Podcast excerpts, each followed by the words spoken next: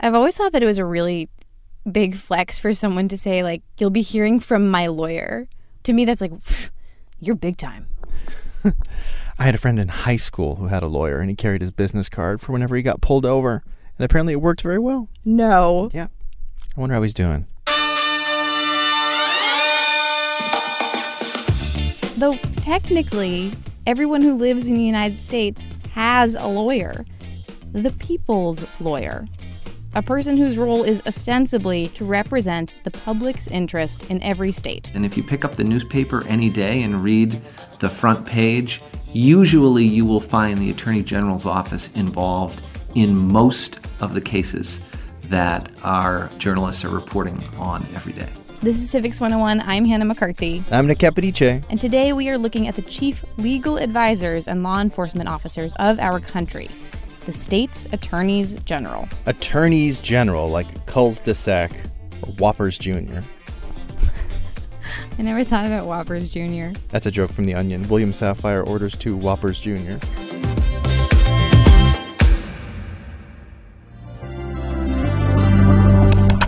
24 Nebraska killers sentenced to life as juveniles should stay locked up. That's the argument Attorney General Jon Bruning is going to take straight to the Nebraska Supreme Court. Another is in Texas, where the Attorney General is suing to contest election results in four battleground states. The Tennessee Attorney General is investigating two brothers who hoarded at least 18,000 bottles of hand sanitizer. California's Attorney General Rob Bonta is launching a racial justice bureau in the state's Department of Justice. in a report Justice. released yesterday, There's State Attorney General Bob Ferguson recommended that it be mandatory to report information about incidents involving deadly force. We have got 53 of these attorneys general.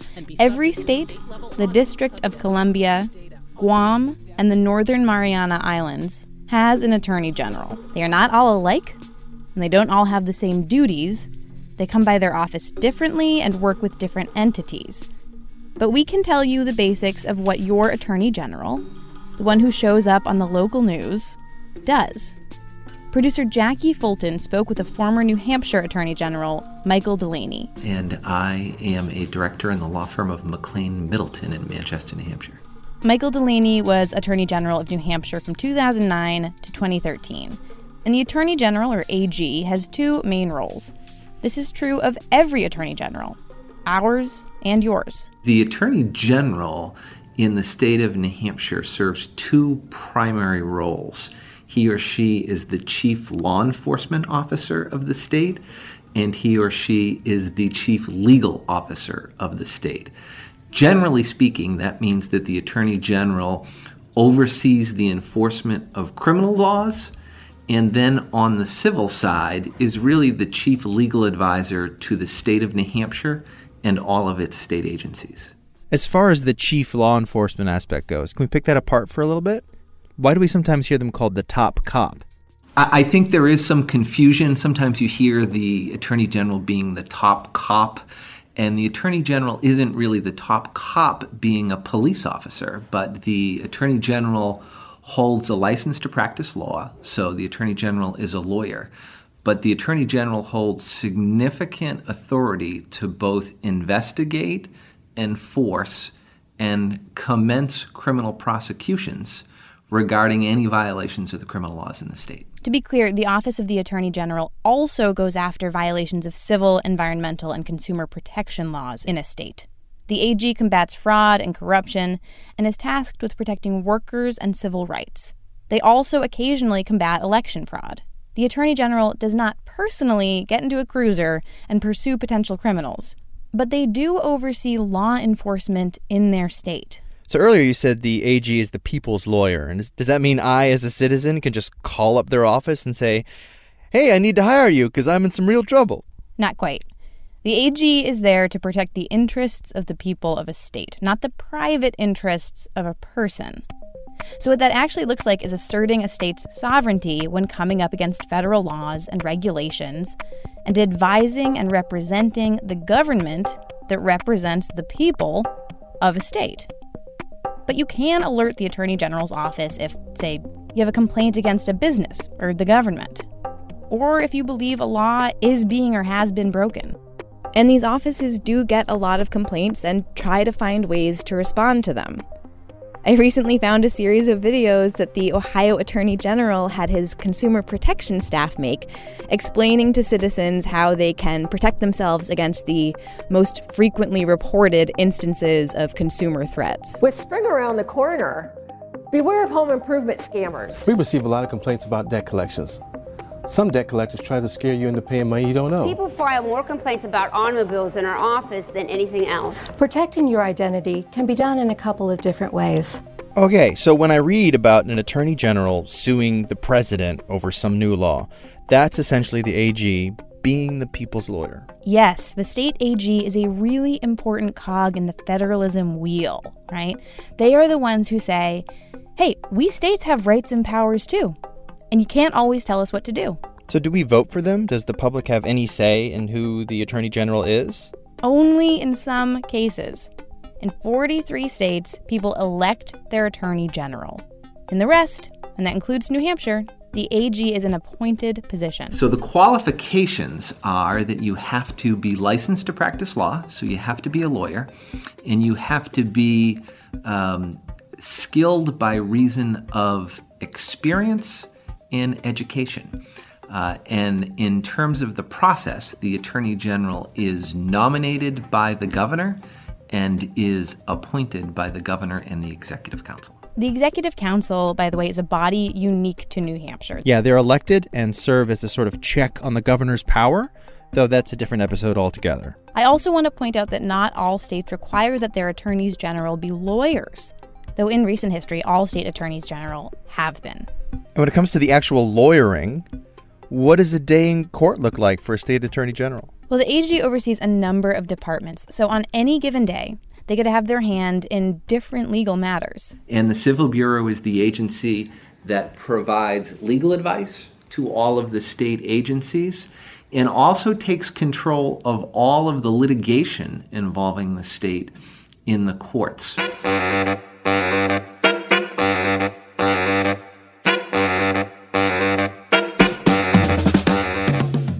Is an Environmental Protection Bureau that assists the state agencies whose mission is to enforce um, the environmental laws. And that agency also brings prosecutions for violations of environmental laws. There's a Consumer Protection Bureau that is a really a public advocacy bureau which enforces consumer protection laws to ensure that consumers are being treated fairly and aren't being deceived.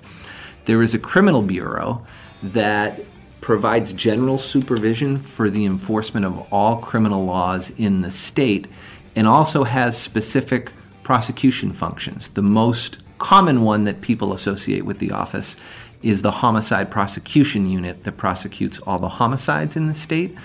But they also argue cases to the New Hampshire Supreme Court and they handle complex drug cases complex financial crimes, and they also prosecute all of the public integrity crimes in the state when an elected or a public official is accused of official misconduct. That is so much. Given all the responsibilities, the AG can't be the only lawyer involved in all these instances, right? No, definitely not. Depending on the size of the state, there might be hundreds of lawyers working for the Attorney General. The Attorney General is typically the head of the Department of Justice in a state, so you can think of that job as performing a lot of oversight. But they do have their literal days in court. More often than not, this is the state Supreme Court or a district court when they represent the state or state officials. But cases do get higher than that. Delaney was once able to argue a case before the Supreme Court of the United States when a New Hampshire case was appealed all the way to the top and accepted by SCOTUS. All right. So that's the big potatoes. But that story is like a career highlight in the case of an AG's lift, isn't it? What's the smaller day to day stuff look like for the Attorney General? They're, they're the ones you should probably contact if you feel like there's been some kind of violation of election law or environmental law. Oh yeah, or the old lady down the road, you know, getting getting held hostage in her house, or cashing all of her dead friends' social security checks. Right. She lives a very interesting life. That's Jackie Benson and Anna Brown. Both worked at a place called Citizens Count. a New Hampshire organization that monitors key political issues when producer Jackie Fulton spoke to them in 2019. The other thing that they do that I love, but because I'm a huge policy nerd, is I love their the opinions. I love it when the Attorney General's office issues an opinion. So sometimes when state law can be confusing, which it often is. Like I read bills, I read state law all day, and I still will end up just going, uh, you know. The AG often takes it upon themselves to clarify a law and make that clarification available to the public. The Attorney General's office will be like, all right, guys, let me break it down for you. And they will publish like a formal opinion of like, here's what this law actually means. So essentially, the Attorney General also acts as the interpreter of and resource for state law? Here's exactly what's covered. Here's exactly what's not. Here's where things are a little gray in terms of the law. So they the attorney general can also act as like the interpreter of state law. And that doesn't mean that you couldn't say I disagree with that interpretation I'm going to take it to court and I'm going to say you know that I think that the attorney just because the attorney general gave an opinion doesn't mean that that's like has legal standing, but it can help somebody you know, like a town official, for example, get some clarity on, you know, how how they should be acting or what policies they should be putting in place in order to be in compliance with state law. It's starting to occur to me that someone at this high level of government who has pretty strong sway over law and justice in their state would have a ton of influence over what laws are challenged and what laws aren't. And this can sort of creep into a very partisan world, which makes me wonder do attorneys general identify as Republicans or Democrats. It's not like people are thinking all the time about whether the Attorney General is Democrat or Republican. But it does come in to play when we talk about policy issues like the Affordable Care Act. Is, you know, are they going to join a lawsuit against opioid manufacturers or not? The thing is, those attorneys general that run for office do run as Republican or Democrat. And those who are appointed? I think it's fair to say that most governors appoint an attorney general um, who has been uh, a member of the party of the administration of the governor. Particularly during Obama's time in office, you saw a pretty significant spike in what you might call activist attorneys general, or at least this is what I've seen them referred to as, who worked in party aligned coalitions to sue the president over policy. In Obama's case, it was Republican attorneys general. When Trump was in office, it was Democrat attorneys general. And depending on the political leanings of a state, people might argue that an attorney general who does not reflect the majority politics is not the quote people's lawyer. And there's been multiple bills in the legislature in New Hampshire to have the legislature elect or approve the appointment of the attorney general because particularly during the early days of the Affordable Care Act, a lot of Republican legislators were very mad that the New Hampshire Attorney General was not signing on to these lawsuits against, as people call it, Obamacare. So they would argue that, yeah, it's not the, the, the position in New Hampshire is not responsive enough to the public. But yeah, the other argument is it does make it slightly more independent and slightly less partisan. This to me sounds like the difference between being a politician and having political ideologies. Like a politician AG who wants to be reelected might appease party leaders and voters, but an AG who follows their ideologies, or is just following what they believe to be just law, might put their reelection in jeopardy. And terms in office are different from state to state as well. Who that AG works for, does or does not appeal to, might change based on who is elected or appointed. You know when it's particularly independent is when the attorney general has a four year term and our governor only has a two year term. So it is entirely possible that a governor could, um, you know, appoint an attorney general, and then that governor chooses not to run for election or loses an election contest, and another governor comes in, and they're stuck with the attorney general that the previous governor appointed. Which actually is something that happens all the time in New Hampshire. Governors get, for lack of a better term, saddled with the AG appointed by their predecessor. Now, politics truly aside, Anna Brown pointed out that attorneys general have a lot to worry about that has very little obvious crossover with politics. A lot of what the attorney general does is not necessarily partisan. I mean, if you think about it, like I said, the, the attorney general is the top prosecutor. So they're going to represent the state in cases before the state Supreme Court. Death penalty and life imprisonment cases, and they're going to supervise all the other criminal prosecutions in Superior Court and Supreme Court and federal appeals. And that includes overseeing all of the homicide cases in the state. So that's not exactly partisan. This to me sounds like the difference between being a politician and having political ideologies. Like a politician AG who wants to be reelected might appease party leaders and voters, but an AG who follows their ideologies, or is just following what they believe to be just law, might put their reelection in jeopardy. And terms in office are different from state to state as well. Who that AG works for, does or does not appeal to, might change based on who is elected or appointed. You know when it's particularly independent is when the attorney general has a four year term and our governor only has a two year term. Hmm. So it is entirely possible that a governor could, um, you know, appoint an attorney general, and then that governor chooses not to run for election or loses an election contest, and another governor comes in, and they're stuck with the attorney general that the previous governor appointed. Which actually is something that happens all the time in New Hampshire. Governors get, for lack of a better term, saddled with the AG appointed by their predecessor. Now, politics truly aside, Anna Brown pointed out that attorneys general have a lot to worry about that has very little obvious crossover with politics. A lot of what the attorney general does is not necessarily partisan. I mean, if you think about it, like I said, the, the attorney general is the top prosecutor. So they're going to represent the state in cases before the state Supreme Court death penalty and life imprisonment cases, and they're going to supervise all the other criminal prosecutions in Superior Court and Supreme Court and federal appeals.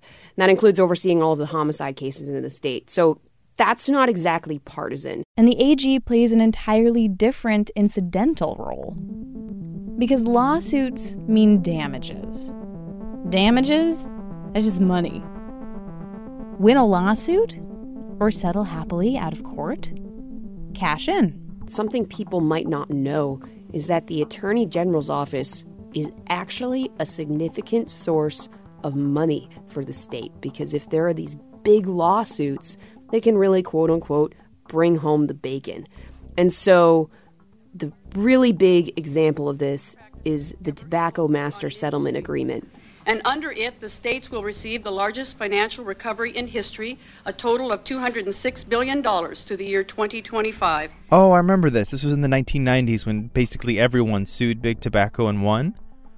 So I guess this means it was state attorneys general who sued Big Tobacco and won. The funding from this is so massive to that to this day, Funding from the Master Settlement Agreement in New Hampshire is about 1% of all general and education trust fund revenue. 1% may not sound like a lot, but think about all the other taxes that are going in there. Think about the billions of dollars that New Hampshire spends on its budget. 1% is a significant amount of what you could otherwise be paying in taxes. So I keep coming back to this people's lawyer thing. This idea that the Attorney General is looking out for the best interest of citizens. So that has to mean at times getting on the bad side of institutions that throw their weight around in a state, like big businesses, corporations, even the police. So does the AG ultimately err on the side of protecting the little guy? It depends whom you ask. But there have been some recent lawsuits in New Hampshire where it's appeared as if the AG has been looking out for the interests of New Hampshire citizens. I think it can be kind of interesting to look at some of the lawsuits and legal cases the Attorney General is choosing to get involved in. So, for example, they settled with a for profit education company over deceiving students about costs and program accreditation. That was something you may not have heard much about in the news, but that's the type of thing where they're really looking to protect New Hampshire consumers and it can make a difference. You've also heard about the Attorney General lately related to sexual misconduct at Dartmouth and at St. Paul's. So I know the New Hampshire AG isn't my lawyer, but how do I flag violations of the law? If I know something nefarious or unjust is going on, is there a way for me to get my AG to do something about it? So, the great thing about the Attorney General in New Hampshire is that you can file a complaint directly with the Attorney General. If you think your rights have been violated, if you think someone is violating environmental protection laws, if you suspect elder abuse, you can go to the Attorney General website and they're going to have forms and other reporting mechanisms for you to start the ball of justice rolling. Yeah, and anyone can go. Any, any Anyone. anyone can go. We should say, though, that while all of this is true, the AG is still a public figure, usually a kind of political figure. And attorneys general get flack for things like a lack of rigor in investigations into and prosecutions of police misconduct, or lack of attention of elder abuse or sexual misconduct. And this flack makes a difference, as would any too glaring a spotlight on any public figure. And it can make your attorney general refocus on the task at hand, which touches your life, not just at the justice stage, but at the legislative stage as well. The Attorney General really does work quite closely with the governor and the legislature, both the Senate and the House. Um, and while the Attorney General is not a policymaker, there are legal issues that are implicated in every public policy initiative that the state is involved in. So the Attorney General really works very closely with both our elected leaders and the heads of our departments of state agencies to advance public policy on behalf of the public interest of the citizens of the state.